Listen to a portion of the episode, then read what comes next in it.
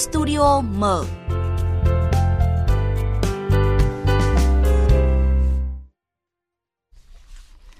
Thưa quý vị và các bạn, với số lượng F1 ngày càng gia tăng trong thời gian qua, ờ, để đảm bảo an toàn phòng chống ờ, lây nhiễm dịch bệnh trong cộng đồng, việc triển khai tổ chức cách ly tại nhà đối với đối tượng F1 được nhiều người ủng hộ vì vừa giảm gánh nặng cho các khu cách ly, vừa mang lại cảm giác thoải mái hơn cho người cách ly.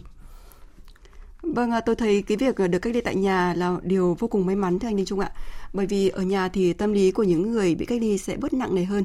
À, anh Đình Trung có nghĩ như vậy không ạ? Dạ vâng, tôi cũng đồng tình với chị ạ. À, không ở đâu bằng ở nhà khi mà cách ly tại nhà thì mọi hoạt động của chúng ta đúng không ạ sẽ diễn ra bình thường. À, chỉ khác là không được ra ngoài làm ảnh hưởng đến cộng đồng. Như vậy là tốt hơn rất nhiều so với việc phải cách ly tập trung. Vâng, thực tế tại thành phố Hồ Chí Minh thì vừa qua đã thực hiện cách ly ở nhà đối với F1. Vậy F1 thực hiện cách ly ở nhà có khó khăn gì không? Phải chuẩn bị tuân thủ những quy định gì? Xử lý các tình huống về sức khỏe như thế nào? Và trong chương trình hôm nay chúng ta sẽ cùng trò chuyện với một F1 đã thực hiện cách ly tại nhà, đó là ông Hồ Duy Tân, 58 tuổi, ở quận Phú Nhuận, thành phố Hồ Chí Minh. Và câu chuyện trực tiếp qua điện thoại với ông Hồ Duy Tuân trong ờ, chương trình hôm nay có thể cũng sẽ có ích với tất cả chúng ta để chúng ta có thêm kinh nghiệm khi mà có những sinh hoạt tại nhà có ý nghĩa trong một cảnh dịch bệnh diễn biến rất phức tạp hiện nay. À, xin chào ông Hồ Duy Tân ạ. À, xin cảm ơn ông Hồ Duy Tân đã cùng chúng tôi trò chuyện trong buổi sáng chủ nhật này. Và quý vị à, thính giả nếu có ý kiến hoặc là muốn trao đổi với vị khách mời hôm nay thì có thể gọi điện đến số máy 0243 934 1040. Các biên tập viên của chúng tôi sẵn sàng chờ nhận cuộc gọi của quý vị.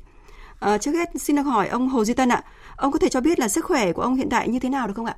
À, dạ, à, cảm ơn lời hỏi thăm của Châu. Hiện sức khỏe của tôi vẫn tốt à. Vâng, ừ. à, vâng. Thế còn cái cảm giác ban đầu khi mà biết tin mình ờ, tiếp xúc một F0 thì ông có hoảng hốt hay không ạ? Ông có bao giờ nghĩ rằng là mình lại trở thành một F như thế ạ? Um, um, chia thật thì ờ, thời gian qua tôi trải qua rất là nhiều cái cảm xúc trong cái mùa dịch này. À, lúc đầu thì mình nghĩ là Covid là nó ở đâu nó xa lắm, nó nó không bao giờ nó đến được với mình đâu. Nhưng mà cái lúc mà biết tin cái người đồng nghiệp của mình nó là đã là F0 rồi đó, thì lúc đó mình mới hoang mang thật sự à, mình nghĩ cái cái cái cuộc sống mình nó sẽ bị xáo trộn chắc chắn rồi đó tại vì không biết là mình có lây lan cho người nhà hay không rồi những ngày mình sẽ bị cách ly rồi thế nào à, lo lắng lắm rồi à, sau cái cảm giác lo lắng thì lại bắt đầu mình cảm thấy mình có một tí hối tiếc mình ân hận là tại sao mình đã không tuân thủ theo cái thông điệp 5K một cách triệt để thì lúc đó mình sẽ không bị vô cái tình huống như thế này. Vâng. À, thì um, sau đó thì mình quyết định là đi à, khai báo y tế tại địa phương. Lúc đó thì à, cán bộ y tế họ cũng uh, tiếp nhận xong rồi họ uh, có những cái lời khuyên cho mình đó thì lúc đó thì cảm giác mình lúc đó mới yên tâm được phần nào. Vâng ạ. Bây giờ bây giờ thì nó ổn. Vâng. Ừ. À, trong cái bối cảnh uh, dịch bệnh diễn biến phức tạp như hiện nay thì cái cảm giác lo lắng quả là khó tránh khỏi phải không ạ? À, xin được uh, chia sẻ cái cảm giác này với ông Hồ Duy Tân. Và trước khi tiếp tục cuộc trò chuyện với ông Hồ Duy Tân thì chúng ta uh, sẽ cùng nghe một số yêu cầu của Bộ Y tế đối với những người cách ly tại nhà và người ở cùng nhà. Không ra khỏi phòng cách ly trong suốt thời gian cách ly không tiếp xúc với người trong gia đình cũng như những người khác. Được bố trí suất ăn riêng. Luôn thực hiện thông điệp 5K và các biện pháp phòng chống dịch theo quy định. Cài đặt, bật và khai báo y tế hàng ngày trên ứng dụng trong suốt thời gian cách ly. Sau khi hết thời gian cách ly, phải thực hiện tiếp việc tự theo dõi sức khỏe tại nhà theo quy định. Không để người già, người có bệnh nền cần chăm sóc y tế ở cùng nhà với người cách ly. Báo ngay cho cán bộ y tế khi người cách ly tự ý rời khỏi nhà hoặc có các triệu chứng nghi ngờ mắc bệnh như ho, sốt, đau rát họng, khó thở. Không cho người khác vào nhà trong suốt thời gian thực hiện cách ly y tế, trừ người ở cùng nhà, nhân viên y tế và người có thẩm quyền giám sát cách ly y tế.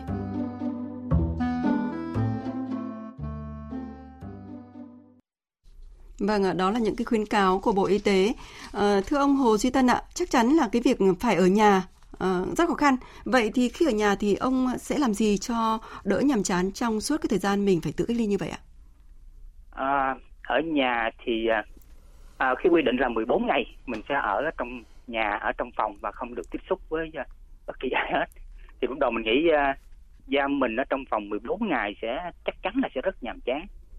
Đó, thành ra là à, mình suy nghĩ là thôi bây giờ mình lên một cái lịch hoạt động hàng ngày theo cái cái um, cái, hoàn cảnh mới này của mình nè thì à, cái lúc mà bắt đầu những ngày đó thực ra lúc mình lên kế hoạch đó thì à, thực ra mình mới thấy là có rất nhiều cái công việc để mình làm để mình tận dụng cái thời gian trống này.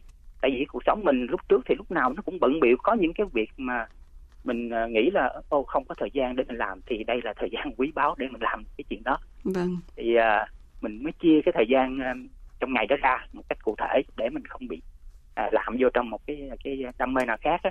Ví dụ như mình phải chia ra là ăn sáng lúc nào lúc nào vận động thể dục lúc nào nghỉ ngơi rồi lúc nào đọc sách thậm chí là cái thời gian mình lên mạng tán gẫu với bạn bè đó mình cũng phải lên một cái kế hoạch ừ, thời gian cụ thể.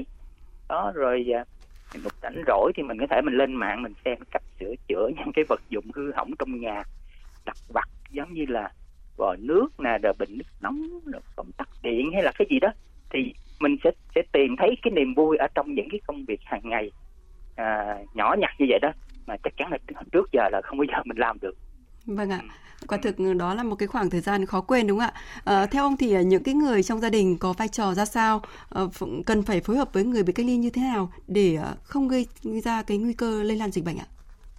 Ừ, à, thật sự cái cái thà là f f không thì mình biết là mình đã có bệnh rồi thì cái cảm giác của f 1 nó nó cũng nó cũng khó chịu lắm.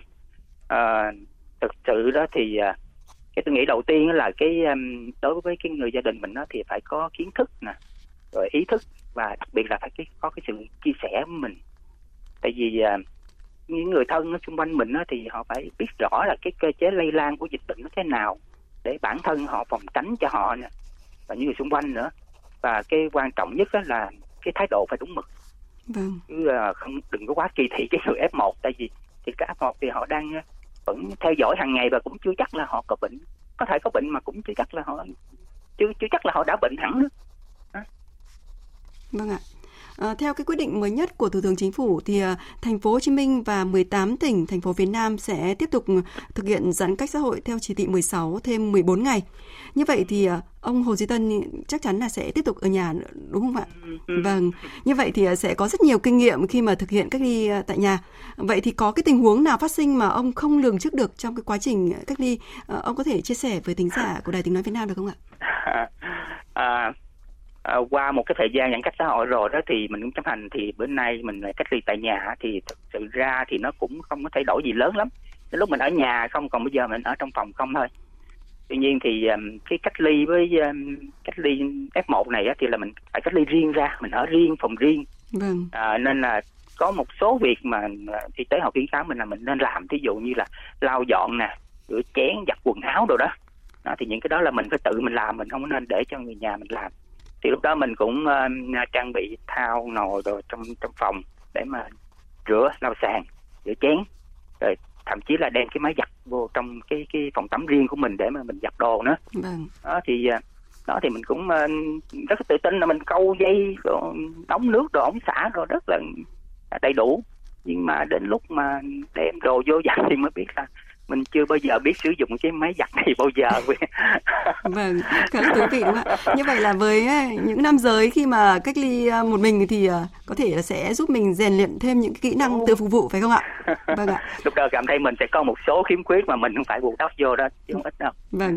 À, thưa quý vị và các bạn bên cạnh những người có thể là ép thì sẽ là những người đồng hành cùng với bạn có thể là người thân gia đình cộng đồng hoặc cũng có thể là những nghệ sĩ bằng cách này hay là cách khác luôn đồng hành cùng với những người chiến đấu với dịch COVID-19.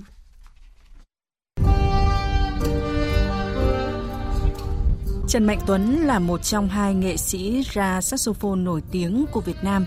Trong cuộc đời hoạt động âm nhạc của mình, anh đã trình diễn ở rất nhiều sân khấu lớn trong và ngoài nước. Thế nhưng tại sân khu dẫn chiến số 3 và số 6 thành phố Hồ Chí Minh có lẽ là sân khấu đặc biệt nhất Khoảnh khắc anh đeo kính chống giọt bắn cùng khẩu trang được khoét lỗ để thổi lên giai điệu của bài quê hương, diễm xưa còn tuổi nào cho em đã cổ vũ mạnh mẽ cho những người trên tuyến đầu chống dịch và cả những bệnh nhân đang chiến đấu với dịch Covid-19.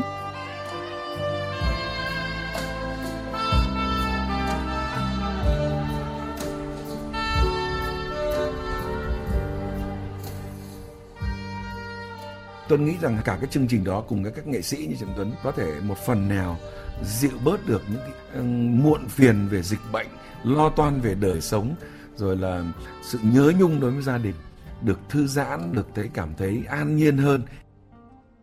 Khi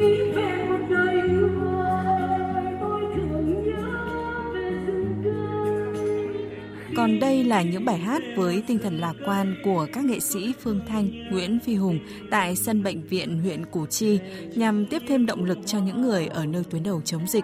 Đây là hoạt động ý nghĩa của nhóm nghệ sĩ do MC Quỳnh Hoa, Phó Giám đốc Nhà Văn hóa Thanh niên Thành phố Hồ Chí Minh dẫn đầu, góp phần tuy nhỏ bé nhưng ý nghĩa vào cuộc chiến chống Covid-19 tại Thành phố Hồ Chí Minh và các tỉnh miền Nam. Lời ca, tiếng hát và âm nhạc cất lên như nguồn động lực, một liều thuốc tinh thần để tất cả cùng vượt qua đại dịch. Và em như cùng lãng mạn từ những cánh cố thủ ra kia.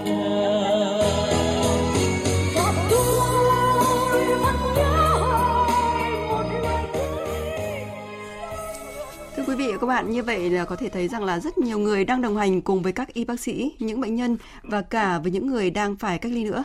À, trở lại với câu chuyện của ông Hồ Duy Tân ạ. À, đã phải trải qua cái quá trình cách ly tại nhà rồi lại tiếp tục ở nhà theo chỉ thị của Thủ tướng Chính phủ. À, ông Hồ Duy Tân sẽ nói điều gì với những người có thể rơi vào cái tình trạng giống như mình ạ? À, um, thật sự thì tôi cũng không có muốn ai mà rơi vào cái tình trạng phải cách ly như thế này hết á. Vâng. Ừ, nhưng mà nếu mà nó xảy ra với với ai đó đó trong mình đó thì à, cái mà đầu tiên mà tôi đã rút được kinh nghiệm qua thời gian này là cái tinh thần mình phải lạc quan nhất. Phải lạc quan không có gì hết. Tại vì à, mình nghĩ là dịch bệnh thì nó nguy hiểm thật á. Nhưng mà không phải là không có à, phòng chống. Mình cứ tuân thủ 5 k rồi có rất nhiều những cái lời khuyên từ những chuyên gia những bác sĩ nó giúp cho bệnh nhân mình vượt qua cái dịch bệnh này đó thì à, mình thấy là cái à, cái ngành y mình hiện nay đó là họ đã dốc toàn lực cho cái cuộc chiến này rồi. Vâng. thì bây giờ tới à, thậm chí là những cái nghệ sĩ họ có cái sắc của họ những cái khả năng của họ bằng lời ca tiếng hát rồi đó thì là chính mình thì không lẽ là mình lại đứng ngoài cuộc. Thì uh, tôi nghĩ cái lúc này cái việc đầu tiên mình làm á là ý nghĩa nhất á là cứ ở yên trong nhà tuân thủ theo khuyến cáo của ngành y tế và làm đó là cái việc mà tích cực nhất để uh, góp phần đẩy lùi cái à, cái dịch bệnh này đi. Ừ.